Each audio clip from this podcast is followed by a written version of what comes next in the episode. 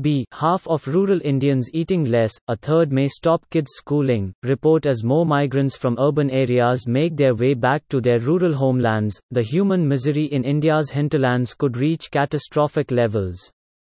A ground survey of over 5,000 households in 47 districts of 12 states where most of India's rural migrant emanate carried by Tata Trust-sponsored Transforming Rural India Foundation with the help of several non-governmental organizations found an unprecedented increase in food insecurity, distress sale of household assets like cattle, enhanced borrowing from usurious moneylenders and rising misery of women as their menfolk return economically devastated from the What is perhaps more worrying is that the survey was completed on May 2, much before the government organized rail transportation of migrant human cargo began.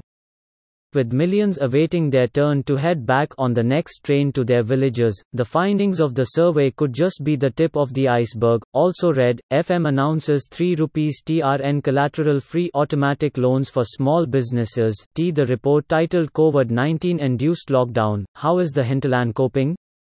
stated, while the months of peak food insecurity in most rain-fed regions are July and August, people are already experiencing food insecurity.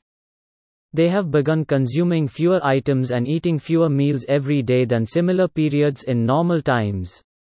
The study estimated that half of the people surveyed admitted to eating lesser than they were before the lockdown came into force on March 24.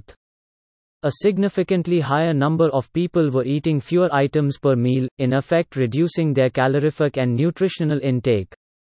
With no income sources due to reduced economic activity, a large number of households were depending on borrowing food grains or on free food from other villages. On the brighter side, most of them were receiving food grains through ration shops. While people are selling off cattle to meet emergency expenditures on food, the report states that prolonged misery may force them to sell more valuable assets like land, in milk cattle and agricultural tools. A small proportion of those surveyed admitted mortgaging their land to take loans from moneylenders during the crisis. The report stated, a majority of households have with them very limited stocks of food grown by them in the last kharif or rabi.